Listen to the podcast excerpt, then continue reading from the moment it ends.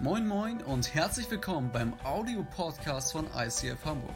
Hier gibt es lebensverändernde Predigten, starke Messages und aufbauende Impulse. Also bleibt dran und viel Spaß beim Anhören. Jetzt auch von meiner Seite nochmal herzlich willkommen für die im Livestream dabei sind oder eben hier aus dem 23. Stock im Emporio. Und mein lieber Schatz, was war das gerade für ein schönes, wunderschönes Lied. Ich kenne deine Stimme schon so oft, ich habe mich in diese Stimme verliebt schon bevor ich dich kennengelernt habe. Für die, die es wissen, äh, Tinas Eltern haben Kindermusik gemacht. Das heißt, ich habe schon als Kind ihre Stimme gehört, ohne sie zu kennen. Ich fand sie schon als Kind schön auf der Schallplatte. Sie war nämlich hinten drauf auf der Schulter ihres Papas, ein kleines fünfjähriges Mädchen. Wie alt warst du da? Irgendwie so mit riesengroßen braunen Augen und ich fand sie schon da, der Knaller. Ich war selber erst fünf. Come on. Gott meint es gut mit mir. Definitiv. Hey, wir starten heute in eine neue Predigtreihe. Wir haben vorhin schon ein bisschen über geredet in der Pre-Show. Für die, die das verpasst haben, diese Predigtreihe heißt Grow, also Wachstum. Und es geht um Wachstum in den fünf zentralen Bereichen unseres Lebens. Ja, wenn wir die Bibel mal so ein bisschen quer lesen, dann sehen wir, dass eigentlich fünf Themen ähm, besonders wichtig sind, wo die Bibel sich immer wieder drum dreht, auch Themen, über die Jesus sehr viel gesprochen hat in der Zeit, die er als Mensch auf dieser Erde verbracht hat. Und das sind die folgenden Bereiche. Es ist Glaube, unsere Beziehungen, unsere Gesundheit, Hachi, unsere Ressourcen, also Finanzen, alles, was uns anvertraut wurde.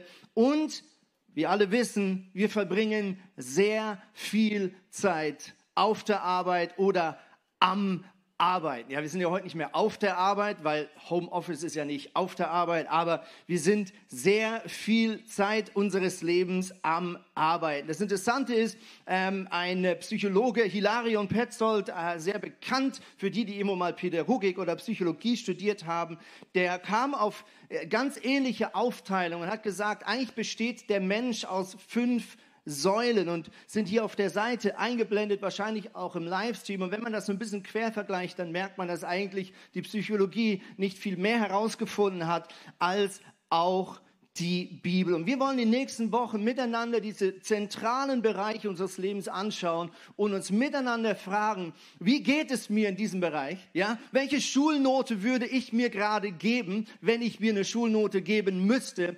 Und zweitens, was könnte ein nächster Schritt sein in die richtige Richtung? Welchen Bereich möchte Gott vielleicht in meinem Leben ganz besonders unter die Lupe nehmen und sagen, hey, wie wäre es, wenn wir miteinander dort einen Schritt in die bessere Zukunft gehen können. Und ich möchte dich maximal ermutigen, egal ob von zu Hause oder hier im Saal, bitte, bitte, bitte, bitte, tu dir die nächsten Wochen den großen Gefallen und sei jede Woche ein Teil der Celebration, egal ob von zu Hause oder von hier. Aber es wäre sehr schade, wenn du die nächsten Wochen auslässt. Und ich mache euch, für die, die in Small Groups sind, in Kleingruppen, mega Mut. Nehmt die nächsten Wochen das zum Thema. Ja, weil ganz ehrlich, wenn wir heute genau darüber reden, eine Predigt hören, das ist inspirativ, das ist kommunikativ, aber wir alle wissen, zum Schluss muss ich das, was ich gehört habe, das, was Gott aufgedeckt hat, unter die Lupe nehmen, im Gespräch mit meinen Freundinnen, mit meinen Freunden sagen, was bedeutet das für mich? Was ist der Punkt, den jetzt der Heilige Geist mit mir konkret verändern möchte? Also legt eure Small Group Programme die nächsten Wochen zu Seiten und nimmt das Predigtthema und geht dort miteinander konkrete Schritte. Ist das gut? Sagt der Schweizer. Ja, die, die das kennen, ähm, das ist so schweizerisch.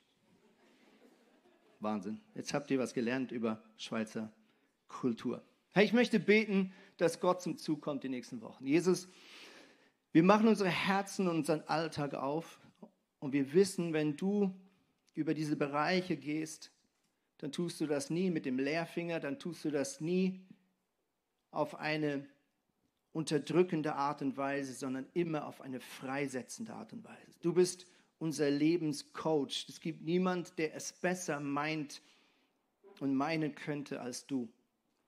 Und ich bitte dich, Vater, dass du Woche für Woche Gutes tun kannst in unserem Leben, in deinem Namen.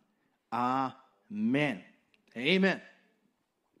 Es gibt einen Vers, den werden wir die nächsten Wochen immer wieder miteinander verinnerlichen. Und der steht in 2. Korinther 3, Vers 18.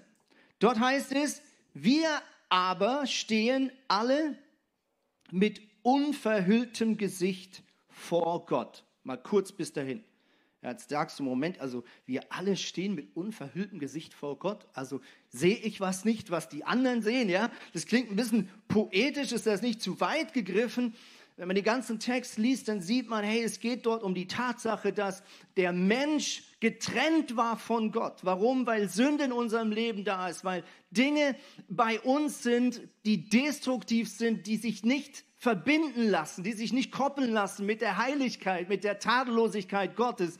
Und wir alle waren getrennt von Gott, bis Jesus Christus, der Sohn Gottes, auf diese Erde kam, um für dich und mich zu sterben. All das auf sich zu nehmen, was uns eigentlich von Gott getrennt hat. Und auf das geht Paulus hier ein, der diesen Text hier schreibt und jetzt sagt, jetzt stehen wir, und das ist prophetisch in die Zukunft gedacht, mit unverhülltem Gesicht vor Gott. Wir müssen uns nicht mehr verstecken. Wir können Gott gegenüberstehen, weil alles Böse, alles, was uns getrennt hat, weggewaschen ist, vergessen ist, erledigt wurde von Gott selber.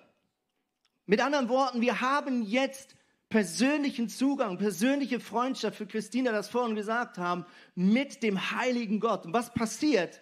Wir spiegeln seine Herrlichkeit wieder. Für die, die manchmal am Abend aus dem Fenster schauen, die wissen, dass man momentan, bevor die Sterne langsam zu sehen kommen, das Erste, was man momentan sieht, sind, glaube ich, sogar mehrere Planeten. Das war eine massive Bildungslücke, die ich bis letztes Jahr hatte. Ich wusste das nämlich nicht, bis in der Zeitung ständig davon berichtet wurde, dass man den Mars sehen kann. Ja, und ich dachte immer, der Mars, der sieht so aus wie der Mond und habe den mir mega groß vorgestellt und es stand immer wieder in der Zeitung, der ist so groß wie schon lange nicht mehr und man sieht den am Abend und ich habe immer geguckt und habe den nicht gefunden, bis mir einfach auffiel, dass ein Stern so ganz flach eher gelbes. Und dann habe ich diese App runtergeladen, Skyview heißt die, glaube ich, und da kann man so gucken, welcher Stern welcher ist. Und tatsächlich habe ich zum ersten Mal geschnallt, das wusste ich gar nicht, dass man auch Planeten sehen kann.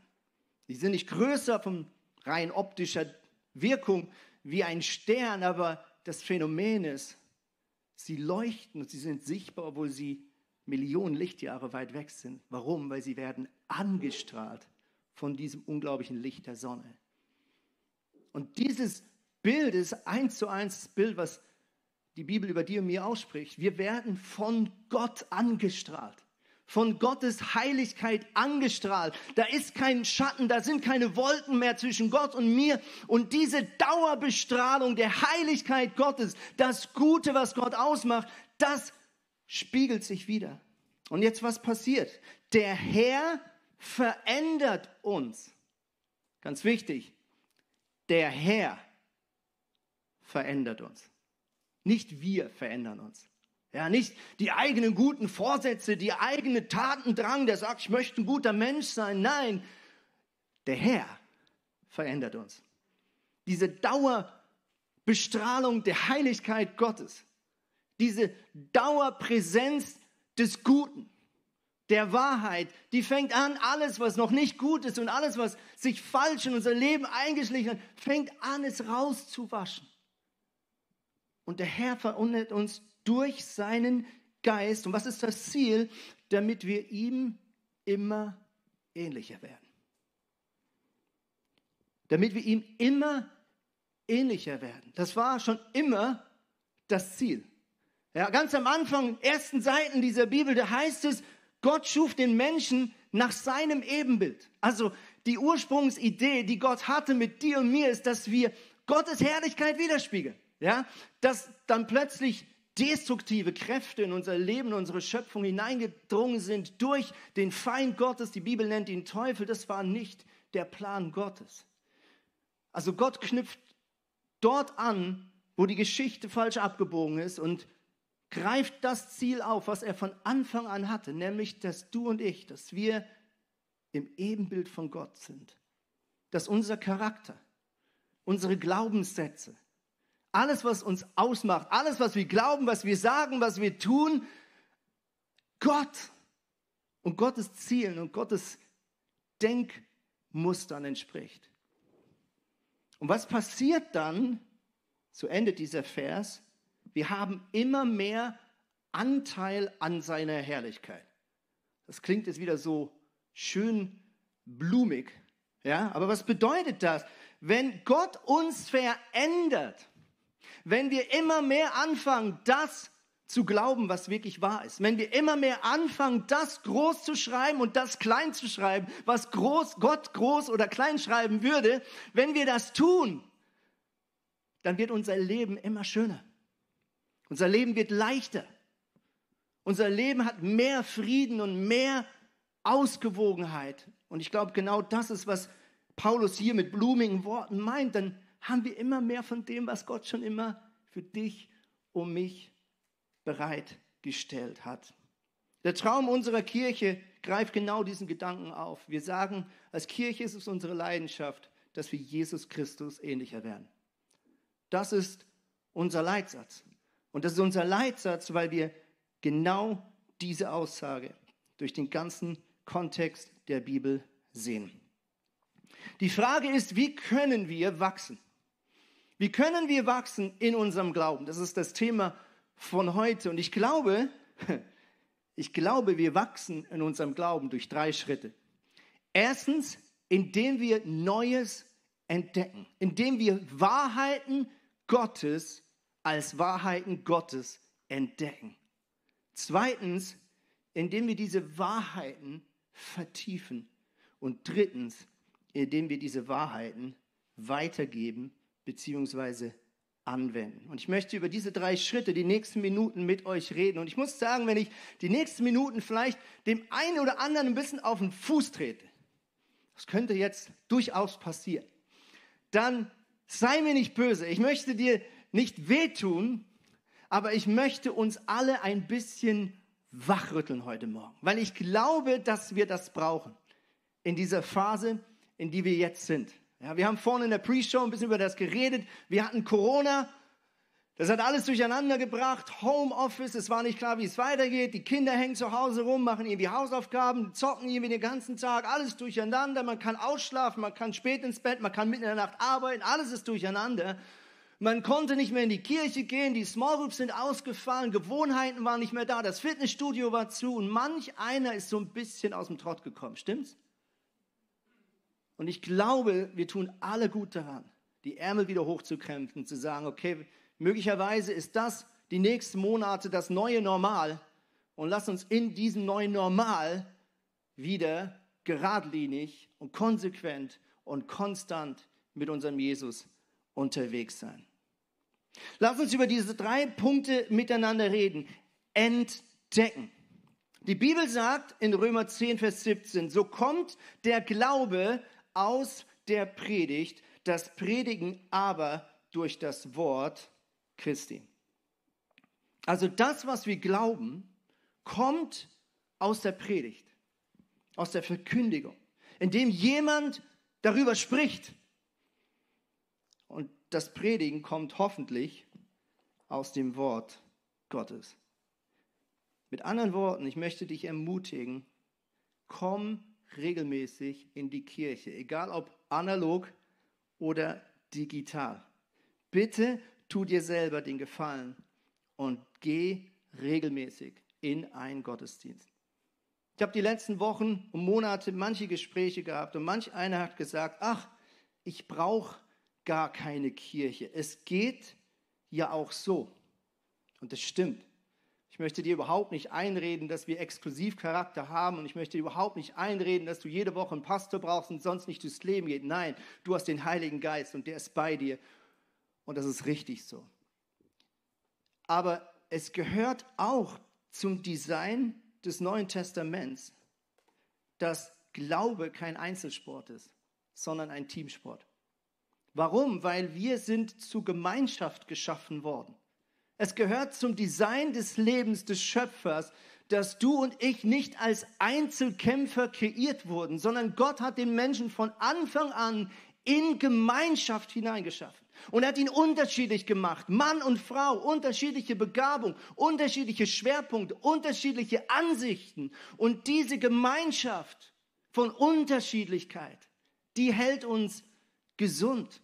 Der Andersdenkende, der Dinge vielleicht besser sieht als du, der ist der, der dir eine bessere, ausgewogenere Perspektive geben kann. Das Problem ist, wenn wir sagen, wir brauchen keine Kirche, dann mag das operativ eine gewisse Zeit lang gut gehen. Aber das Problem ist, wenn sich unser Glaube und unser Charakter anfängt zurückzuentwickeln oder stehen zu bleiben, und wir alle wissen, stehen bleiben ist früher oder später Rückschritt, stimmt? Das Dumme ist, wir selber merken es nicht. Ja, wenn mein Charakter schlechter wird, die anderen Menschen, die merken das. Meine Frau merkt das. Meine Kinder merken, dass es dem Papa nicht gut geht. Wir selber merken das oft nicht. Und dann sagen wir, wir brauchen gar keinen Gottesdienst mehr. Es geht auch so. Und ich brauche auch keine Small Group mehr. Das geht auch so. Und das mag eine Zeit lang gut gehen. Aber früher oder später fehlt in deinem Leben der Widerstand. Fehlt der Abrieb, der deinen Charakter formt und der deine Glaubensgrundsätze hinterfragt. Und manch eine Predigt, manch ein Gottesdienst, egal ob online oder hier, ist manchmal wie so ein Reset, wo der Kompass wieder geeicht wird. Nicht, weil der Prediger alles besser weiß, sondern weil der Heilige Geist es so bestimmt hat, dass er unter anderem durch die Predigt spricht. Ja, wir haben es gelesen, der Glaube wird durch die Predigt geformt. Und es tut gut daran, sich manchmal bewusst unter so eine Dusche zu stellen und zu sagen, ich will, dass mich jemand herausfordert. Ich will, dass mir jemand auf die Füße steht. Ich brauche das. Ich hatte vor ein paar Wochen ein Gespräch in der Schweiz mit einem Mann, der sagte, Andi, mein ganzes Leben lang bin ich immer im Gottesdienst gegangen. Schon als Kind, als Teenager, als Erwachsener, als Ehemann. Unterdessen haben sie drei Kinder. Er ist jeden Sonntag in die Kirche gegangen. Und dann kam der Lockdown und auch seine sehr gute Kirche hat geschlossen. Und es war Livestream. Und dann erzählte mir und sagte, Andi, es war so ein Phänomen. Ja, die ersten zwei, drei Wochen saßen wir noch alle da, pünktlich morgens um elf, als ganze Familie, Gottesdienst am Bildschirm. Da kam der Sonntag, da habe ich gesehen auf der App, oh, heute Morgen ist schönes Wetter. Wir könnten ja am Nachmittag den Gottesdienst nachschauen. Aber dann kam man nach Hause und die Kinder waren gereizt und meine Frau war müde und dann haben wir es nicht gemacht, haben uns fest vorgenommen, nächsten Sonntag machen wir es besser. Und dann war das Wetter wieder so schön am Sonntag und wenn ich ganz ehrlich bin, zum ersten Mal in meinem Leben bin ich aus dem Rhythmus gekommen. Das sagt er mir. Und er sagt, es gibt's nicht. Seit Wochen verhänge ich, den Gottesdienst zu schauen. Und es ist ein Mann, ein gestandener Mann Gottes. Ich kenne ihn sehr gut. Und er ist mit Jesus unterwegs und er sagt, hey, diese Phase, dieses Corona bringt mein Fitnessprogramm durcheinander. Und ich muss schauen, dass ich zurück in einen Rhythmus finde. Egal ob online, egal ob du diese Kirche, Kirche, die eine Kirche, so ähnlich wie Kirche, einfach mit Qui, diese Kirche schaue oder ob du einen anderen Gottesdienst schaust, das spielt keine Rolle, aber bitte gönn dir selbst einen regelmäßigen Gottesdienst. Der zweite Punkt, wie unser Glaube wächst, ist, indem wir das, was wir entdecken, egal ob am Morgen in der stille Zeit, durch die Lektüre eines Buches, durch das Schauen eines Gottesdienstes, durch das Besuchen eines Gottesdienstes, dass wir das, was wir als neue Wahrheit entdeckt haben, dass wir das vertiefen. Was bedeutet vertiefen. Vertiefen bedeutet, dass ich Zeit mit Gott verbringe. Vertiefen bedeutet, dass ich in einer Small Group, die sich regelmäßig trifft, egal ob, ob über Zoom, online, Google Hangouts oder physisch in einem Wohnzimmer oder in einer Kneipe dieser Stadt, dass ich mit Leuten über das diskutiere, was ich entdeckt habe. Und es ist so interessant, dass ich so oft merke, wenn Leute über dieses Buch reden, dass sie auf eine gewisse Art einen falschen Respekt haben. Ich meine, eigentlich kannst du nicht genug Respekt haben vor dem Wort Gottes. Aber es gibt auch einen falschen Respekt, der sagt, uh, ich habe das nicht studiert. Uh, ich äh, kenne mich damit zu wenig aus. Sag du es mir, lieber Pastor, weil du hast ja mal Theologie studiert. Kennst du das? Ja, Leute hören etwas in einer Predigt, Leute äh, springen am Morgen in der stille Zeit über einen Vers und dann, wow, wow, das ist aber heftig, wirklich, mein Gott, das so, kann ich nicht beurteilen. Ja, ich habe ich hab keine Theologie studiert. Und dann rufen sie ihren Pastor an oder sagen, können wir mal reden, weil ich habe da eine Bibelstunde, eine Bibelstelle gefunden oder jemand hat gesagt, dass das und das nicht erlaubt ist im Gottesdienst und so weiter und so fort. Sag du es mir, Pastor, du hast studiert. Und mir tut das immer so weh im Herz, weil ich sage, hey, du hast den Heiligen Geist. Du hast Gott in deinem Wohnzimmer. Du hast Gott in deiner WG, der sagt, ich werde dir offenbaren, was ich damit gemeint habe. Ich werde es dir erklären. Das Problem ist, das bedeutet Arbeit. Jesus hat gesagt, wer suchet, der findet. Und ich glaube, dass wir heute manchmal verlernt haben, zu suchen. Zu suchen bedeutet nicht schnell Wikipedia aufzumachen, das reinzugeben, zu gucken, ob eine dreizeilende Antwort kommt und dann zu sagen, hm, verstehe ich nicht oder steht da nicht, okay, ich habe nicht Theologie studiert. Sondern suchen bedeutet, ich wälze diese Bibel. Suchen bedeutet möglicherweise, dass du über Monate eine Frage mit Gott hin und her wälzt. Ich selber habe momentan eine theologische Frage, die schleppe ich seit über einem Jahr mit mir rum. Und damit meine ich nicht, dass ich sie einfach immer in der Ecke habe und sage, scheiße, okay, lass es schlummern, sondern ich rede da mit Gott drüber. Und wenn ich immer wieder die Bibel aufschlage, dann sage ich Gott, offenbar mir, was der Punkt ist. Was übersehe ich? Was habe ich falsch verstanden? Was ist deine Perspektive? Das ist interessant, wenn wir sagen, wir haben keine Theologie studiert, dann denke ich immer an Fußball. Ja? Heute Abend, 21 Uhr nach der Team Night, werden nicht nur wir, sondern Millionen von anderen die Champions League Finale schauen. Stimmt's? Und wenn dann Neymar wieder am Boden liegt und wir in der Zeitlupe sehen, was wir immer wieder sehen, ja? Dann wird keiner von uns sagen, nur das kann ich nicht beurteilen, ob das eine Schwalbe war. Ich habe keine Sportwissenschaft studiert. Ja, wenn du heute Nachmittag fragst, wird Bayern gewinnen oder PSG, wird keiner sagen, oh, das steht mir nicht zu, dieses Urteil. Ich habe keine Sportwissenschaften studiert. Versteht ihr, was ich meine? Wenn du von etwas Fan bist, dann hast du auch eine Meinung. Und dann ballerst du die auch raus. Und ich wünsche mir, dass wir genauso mit Gott wieder umgehen. Bastian war letzte, Bastian, Ulf Bastian war letzte Woche hier, hat zu uns geredet und er hat dieses Bild gebracht, mit Gott zu kämpfen. Und ich fand das so treffend, es hat mich so angesprochen. Du musst mit den Fragen, die sich bei dir aufbauen, musst du anfangen, mit Gott in den Ringkampf zu stehen. Zu sagen, Gott, ich verstehe das nicht, was der Andi da letzte Woche rausgehauen hat von der Bühne. Oder ich verstehe nicht, was hier steht. Warum denkst du so? Und dann fang an, mit Gott zu ringen mit Respekt und sei bereit, wirklich die Arbeit des Suchens auf dich zu nehmen. Der dritte Schritt ist weitergeben. Das, was wir als wahr entdeckt haben durch die Predigt, durchs Bibellesen, das muss früher oder später angewandt werden. Das muss früher oder später geteilt werden. Und ich glaube, da bleiben ganz viele Leute stehen. Sie kommen in eine Kirche, sie entdecken einen neuen Online-Gottesdienst, sie sind begeistert von der Kreativität.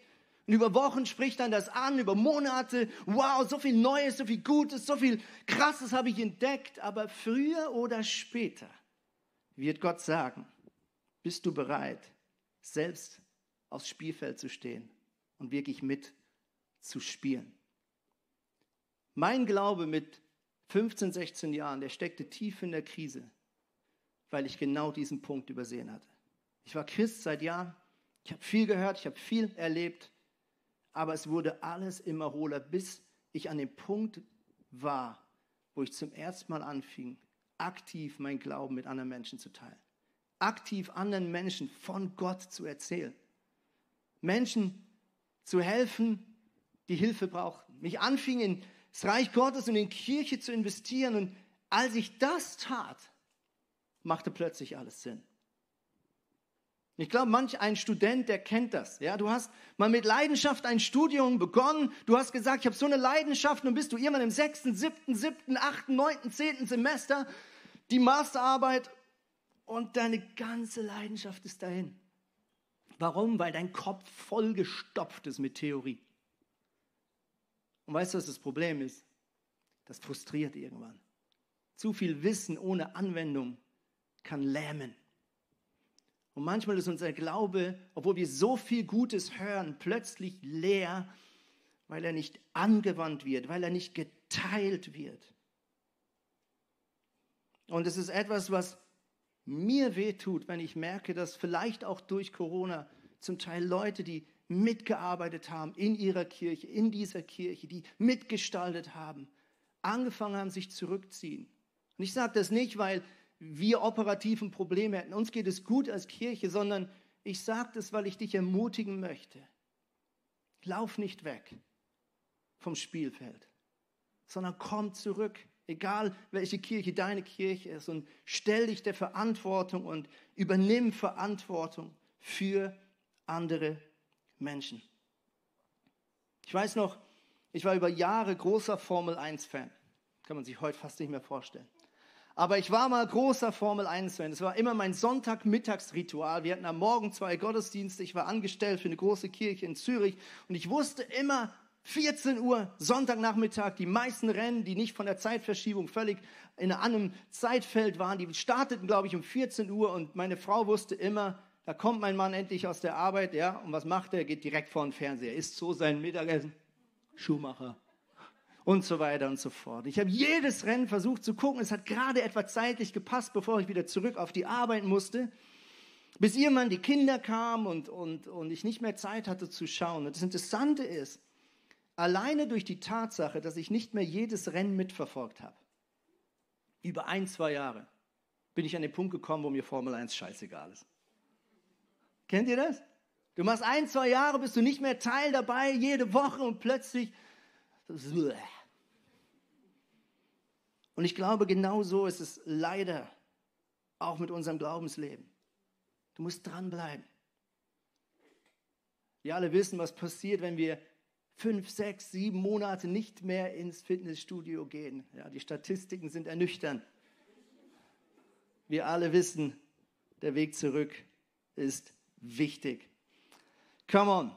Der letzte ähm, sorry, der letzte Punkt, den überspringe ich kurz aus Zeitgründen. Ich möchte enden mit einem Gleichnis und dann freuen wir uns noch auf ein paar wunderschöne Minuten äh, im Gespräch mit Julian Winter. Also ihr dürft euch freuen, bleibt dran. Ich möchte ein Gleichnis mit euch lesen, was Jesus ähm, nicht nur seinen Jüngern erzählt hat, sondern dem er eine besondere Bedeutung gegeben hat. Und zwar ist es das folgende Gleichnis. Und es endet witzigerweise mit einer Aussage von Jesus, die ein bisschen schockierend ist. Da heißt es in Markus 4, Vers 13, dann sagte er zu seinen Jüngern, aber ich sehe, dass auch ihr diesen einfachen Vergleich nicht verstanden habt. Wie wollt ihr denn alle anderen begreifen? Also Jesus endet dieses Gleichnis mit hängenden Schultern. Er guckt die Augen seiner Jünger an und er sagt, ich sehe gerade, ihr habt es nicht gecheckt. Und wenn ihr das nicht verstanden habt, dann werdet ihr alle anderen Gleichnisse auch nicht kapieren. Okay, also wir merken jetzt schon, dieses Gleichnis hat einen besonderen Stellenwert unter den Gleichnissen, die Jesus seinen Jüngern erzählt hat. Und es startet interessanterweise ähm, oder endet mit eigentlich auch wieder eine Ausnahme, weil Jesus nimmt sich die Zeit, das Gleichnis Schritt für Schritt zu erklären. Das macht er sonst auch wenig bis gar nicht. Dieses Gleichnis erklärt er seinen Jüngern, weil er sagt, es ist wichtig, dass sie das verstanden haben. Das schauen wir zum Schluss miteinander aus. Könnt ihr noch? Are you ready? Gut. Wunderbar. Markus 4, Vers 2. Was er ihnen von Gott zu sagen hatte, erklärte er ihnen durch Gleichnisse. Hört mir zu, ein Bauer säte Getreide aus. Dabei fielen ein paar Saatkörner auf den Weg. Sofort kamen die Vögel und pickten die Saatkörner wieder auf. Jetzt springen wir nach vorne und gehen dorthin, wo Jesus diesen Abschnitt seinen Jüngern erklärt. Und Jesus sagt Folgendes zu dieser ersten Aussage. Was der Bauer im Gleichnis aussät, ist die Botschaft Gottes, also die Wahrheiten Gottes.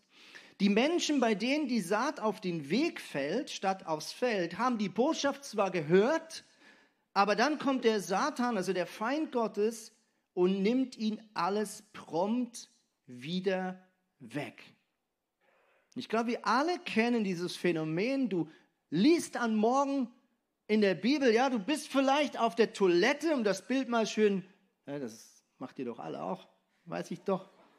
Ihr sitzt auf dem Klo, ihr macht die Bibel-App auf, Losung für den Tag, oh, mega krasser Vers, boah, den poste ich. Dann gehst du auf Instagram, ach, die ist im Urlaub? Oh, das sieht ja schön aus. Oh, da will ich auch sein. Swipe. Oh nein. Whatever, irgendwas, was dich ablenkt. Fällt gerade nichts Gescheites ein. Kennst du das? Aus den Augen, aus dem Sinn. Ja? Du sitzt in der Predigt, das ist so ein guter Punkt, den muss ich mir aufschreiben. Aber dann passiert Folgendes, du läufst aus der Predigt raus und schon auf dem Nachhauseweg, wenn du wieder allein bist, ohne die Gemeinschaft, ohne die schöne Worship-Musik, kommt zu dieser Gedanke, ja, habe ich wirklich Gott gehört? Hat er das wirklich so gemacht? Habe ich mir das vielleicht nur eingebildet? Kennst du das? Und Freunde, ich glaube, was Jesus hier sagt, ist, hey, wenn dieser Moment kommt, wo du alles wieder in Frage stellst, sei dir bewusst, du hast einen Gegner, der kämpft. Der kämpft genauso, wie Gott für dich gekämpft hat. Und er versucht dir das Gute, was du an dem Tag entdeckt hast, sei es im Morgen in der stille Zeit, sei es in der Predigt, direkt wieder wegzunehmen. Zweitens sagt Jesus, andere Körner fielen auf felsigen Boden, wo nur wenig Erde war. Dort ging die Saat zwar schnell auf, aber als die Sonne heiß brannte, vertrockneten die Pflänzchen, weil ihre Wurzeln in der dünnen Erdschicht zu wenig Nahrung oder auch Wasser fanden. Ja, ein Phänomen, was die Leute dieser Gegend kannten. Es war felsiger Grund, relativ wenig sandige Erde, die dort drüber geschüttet wurden. Das bedeutet, diese Eliten, die Jesus gehört haben, die kannten dieses Phänomen. Ja, wenn du äh, etwas anpflanzt und es ist nicht wirklich. Unser hochautomatisiertes Gebäudesystem hat seine Eigenlogik, lasst euch nicht verunsichern. Ähm, und er weiß, das wächst zwar schnell, aber sobald mal eine Dürrezeit kommt, ja, sobald es mal heiß wird und nicht mehr sofort der Regen kommt, dann gehen diese Pflänzchen wieder ein. Und Jesus erklärt es folgendermaßen. Er sagt, wie felsiger Boden sind die Menschen, die zwar die Botschaft hören und mit großer Begeisterung annehmen. Kennst du das? Aber ihr Glaube hat keine starken Wurzeln und deshalb noch keinen Bestand. Wenn diese Menschen wegen ihres Glaubens in Schwierigkeiten geraten oder gar verfolgt werden, wenden sie sich wieder von Gott ab. Und ich glaube, Corona war ein perfekter Test, den wir mitnehmen können. Ja? Die Frage ist, hat diese Krise deinen Glauben nach vorne gepusht oder hat die Krise deinen Glauben vielleicht nach hinten gedrängt? Und wenn du merkst, dass es dich nach hinten gedrängt hat, hey, dann lass deinen Kopf nicht hängen. Das ist gut. Manchmal hilft eine ehrliche Rückmeldung. Dann setz dich hin mit deiner Small Group, mit deinem Partner und mit deinem Jesus und sag, hey, was muss passieren, dass meine Wurzeln tiefer greifen? Was muss passieren in meinem Alltag, dass wenn es mal zwei, drei Tage nicht schön auf mich drauf regnet, mein Glauben und meine Glaubensgrundsätze nicht sofort in sich zusammenfallen? Und der dritte Teil sagt Jesus, wieder andere Körner fielen ins Dornengestrüpp, doch dieses hatte die junge Saat bald überwuchert, so dass sie schließlich erstickte. Es konnte kein Getreide wachsen. Und Jesus erklärt diesen Teil auch wieder und sagt, es bedeutet folgendes, Markus 4, Vers 18, noch andere Menschen gleichen dem von Dornengestrüpp überwucherten Boden. Sie hören die Botschaft zwar, aber dann kommen die Sorgen des Alltags, die Verlockung des Reichtums und die Gier nach all den Dingen dieses Lebens und ersticken Gottes Botschaft, so dass keine Frucht daraus entstehen kann. Ich glaube, wir alle kennen das. Sorgen, die sich aufblasen, aber vielleicht auch die Oberflächlichkeit des Konsums, des Besitzes, Instant Satisfaction, das uns davon abhält, in die Tiefe zu gehen und Jesus wirklich zu suchen. Und jetzt hören wir aber positiv auf, weil dieser Vers wird oft übersehen, wenn über dieses Gleichnis gesprochen wird, nämlich es endet folgendermaßen. Er sagt, aber dann gibt es auch Menschen, die wie der fruchtbare Boden sind, auf den die Saatkörner fallen. Sie hören Gottes Botschaft, sie nehmen sie an und sie bringen Frucht 30, 60 und 100-fach. Und das ist die gute Nachricht. Ja, Jesus warnt uns und jeden von uns, dass es an uns liegt, sicherzustellen, dass das, was Gott in unser Leben hineinlegt, die Inspiration, die in unser Leben hineinkommt, dass das in die Tiefe gehen darf. Und Jesus sagt, wenn wir das zulassen, hm, dann gibt es eine reiche Ernte. Ich habe vorhin in der Pre-Show erzählt von unserem Paprikabäumchen. Ja, monatelang hatten wir das Gefühl, das ist einfach nur ein Bäumchen. Und von, innerhalb von zwei Wochen hängt da 12, 13 Paprikas, die wachsen. Und das ist genau das Phänomen. Manchmal denkst du, es hat nichts gebracht, dass ich heute in der Bibel gelesen habe. Ich hat nichts gebracht, dass ich in diesen Gottesdienst gegangen bin. Es hat nichts gebracht, dass ich heute in der Small Group war. Und vielleicht denkst du das manche über Wochen und Monate. Aber Gott ist der Gärtner. Und er weiß, was im Untergrund, im Unsichtbaren, in deinem Herz, in deinem Denken, in der unsichtbaren Welt wirklich geschieht. Und früher oder später werden die guten Früchte sichtbar werden. Und jetzt freue ich mich, Abschluss, Julian auf dieser Bühne willkommen zu heißen. Julian, komm auf diese Bühne und lass uns Julian einen fetten Applaus geben. Come on. Come on. Schön, dass du da bist. Du musst gleich dein Mikrofon noch answitchen, answipen. Das hilft. Oh, jetzt ist es Das doch an. Sehr gut. Sehr gut. Jetzt kann ich diese Aussicht nicht mehr genießen. Ja. Kann ich meinen Stuhl einfach drehen? Ja klar, wir können nach da hinten reden. Stört bestimmt niemanden. Naja, auch schöne Aussicht. Hä? Julian, du bist die schöne Aussicht, wenn ich ehrlich bin, weil wir haben dich schrecklich vermisst. Du warst im Ende Januar das letzte Mal auf dieser Bühne. Ich muss noch die Fragen hier aufmachen. So. Und dann warst du plötzlich weg. Wo um alles in der Welt hast du gesteckt? In Kansas City, Missouri. Im hässlichsten Staat der amerikanischen, des amerikanischen Kontinents. Ähm, Yes. Genau, ich war bei IHOP, beim International House of Prayer, ähm, und habe ein Internship gemacht, ein Praktikum, wo äh, es darum ging, Jesus näher kennenzulernen. Es hieß One Thing, also es ging um eine Sache, um Jesus. Und das war für ein halbes Jahr angesetzt. Yes. Julian, als du mir davon erzählt hast, dass du in ein Gebetshaus gehst, da habe ich einen Burnout gekriegt innerlich, weil der Gedanke, einfach nur zu beten die ganze Zeit, das, das löst in mir Panik aus. Vielleicht kann man es so formulieren. Ich denke dann immer, kann man denn so lange beten? Also beten, ist das überhaupt etwas, das man lernen muss? Beten ist doch einfach irgendwie beten.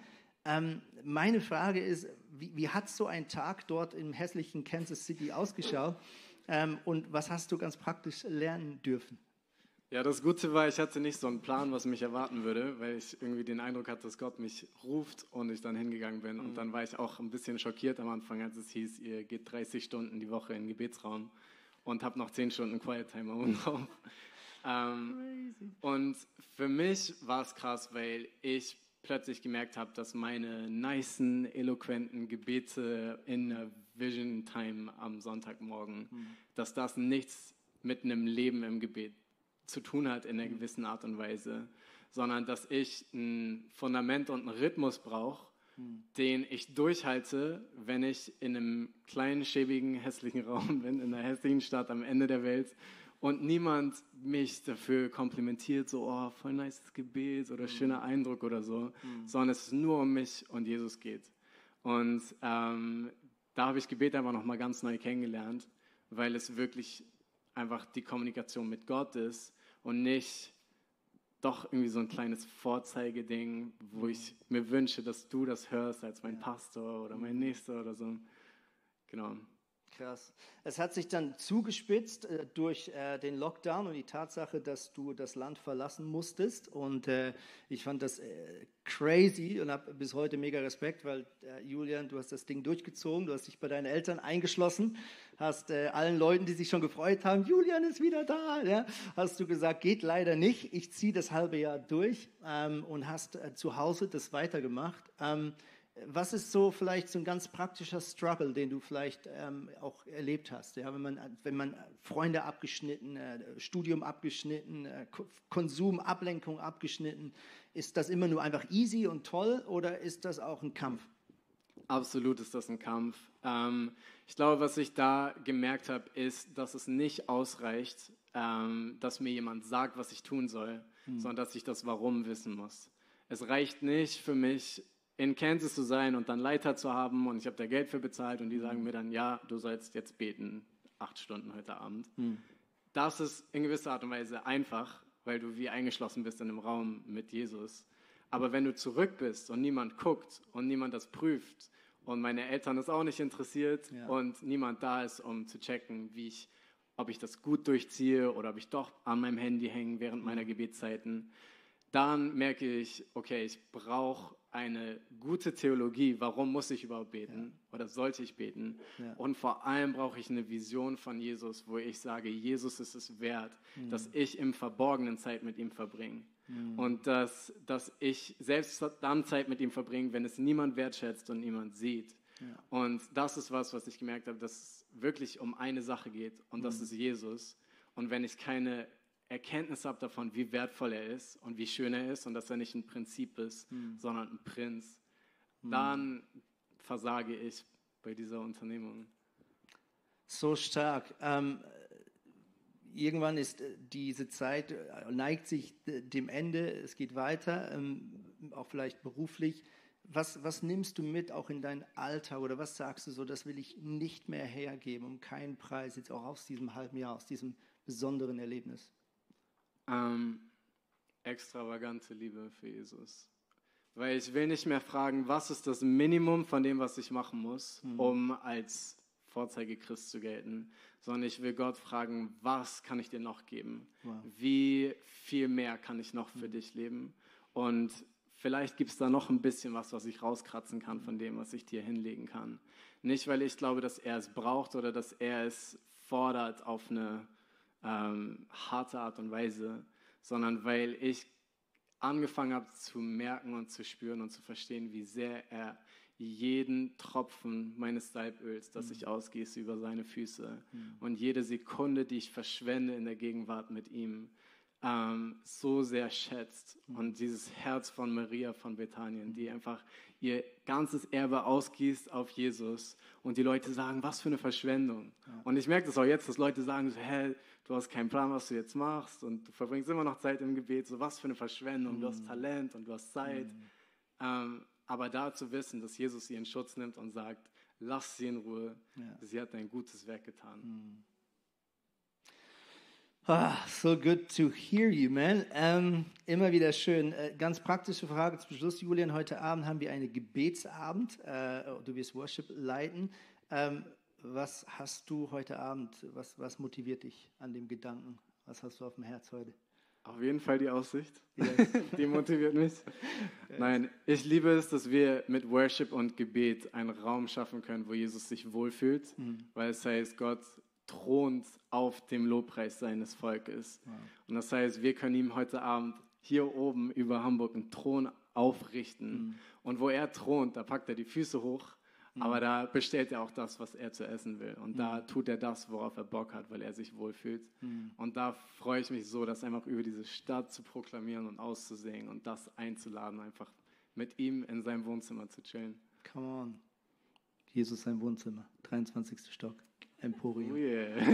nice. Wir sitzen mittendrin. Hey, herzliche Einladung. Danke, Julian.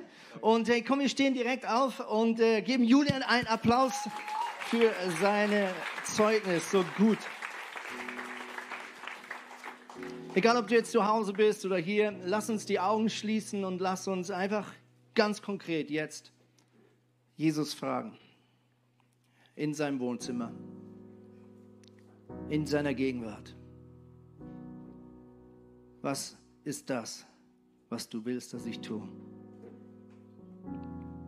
Und vielleicht gibt Jesus dir jetzt ganz praktisch so einen kleinen, aber klaren Auftrag.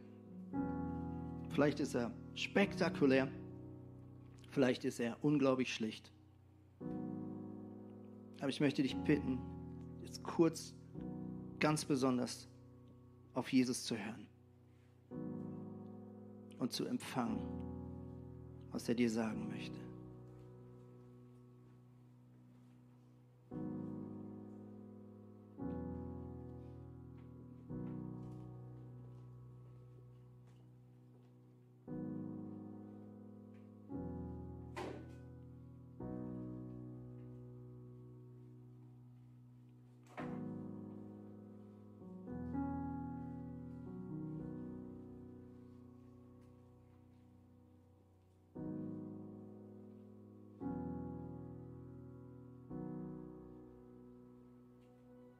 Vielleicht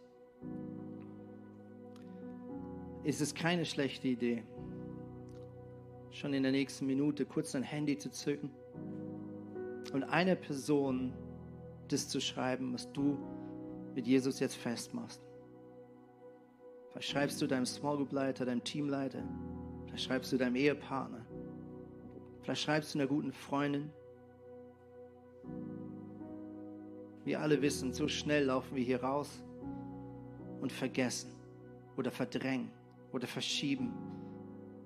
Und ich glaube, die nächsten Wochen ist es dran, dass wir das nicht tun, sondern dass wir klar und kompromisslos dem nachjagen und es eintüten, was Jesus mitgebracht hat. Jesus, ich danke dir, dass du der gute Gärtner bist.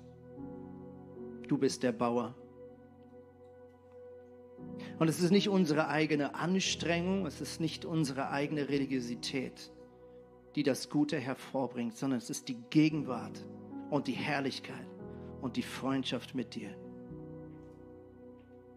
Und umso näher wir an dir dran sind und umso näher wir dich an uns ranlassen, umso heller wird es, umso heller strahlen wir, weil du uns anleuchtest. Umso schneller muss das Böse weichen umso schneller schmilzt die Härte und die Zweifel und der Groll und die Unvergebenheit. Und umso mehr Energie bekommen diese guten Pflanzen und diese Früchte. Und das Gute gedeiht und es bekommt Substanz und es entwickelt starke Wurzeln. Und Jesus, ich danke dir für die Herausforderungen, in denen wir drin sind. Im Wissen, dass nicht alles von dir ist. Nein, aber du kannst alles gebrauchen, damit unser Glaube stärker wird. Und ich möchte über jeden Person aussprechen, dass das Jahr 2020 ein Jahr ist, was uns im Glauben gestärkt hat. Was uns kompromissloser macht in der Nachfolge mit Jesus. Was uns hoffnungsvoller macht als Volk des Höchsten. Und was uns überzeugter macht, dass Jesus Christus die Antwort ist auf jede Frage unserer Zeit. Und Jesus, ich bitte dich, dass du uns beschützt, im Wissen, dass der Gegner kämpft. Und ich danke dir, Vater, dass wir keine Angst haben müssen, sondern dass wir wissen, wir stehen unter diesem Schutz des Allmächtigen. Und ich bete über jeder Person, die herausgefordert ist, egal ob zu Hause oder hier im Saal die vielleicht struggelt im Glauben, wo die Zweifel versuchen größer zu werden. Jesus, ich bitte um deinen Schutz. Du hast mal Petrus in die Augen geschaut für über 2000 Jahren und hast gesagt, ich habe für deinen Glauben gebetet. Und selbst wenn du betest, dann möchte ich erst recht der sein, der betet für meine Brüder, für meine Schwestern und auch für mich selbst. Vater, wir bitten dich, dass du beschützt. Wir bitten dich für die Kinder, für Familien, für Singles, dass du unseren Glauben beschützt und besser machst. In deinem Namen. Amen.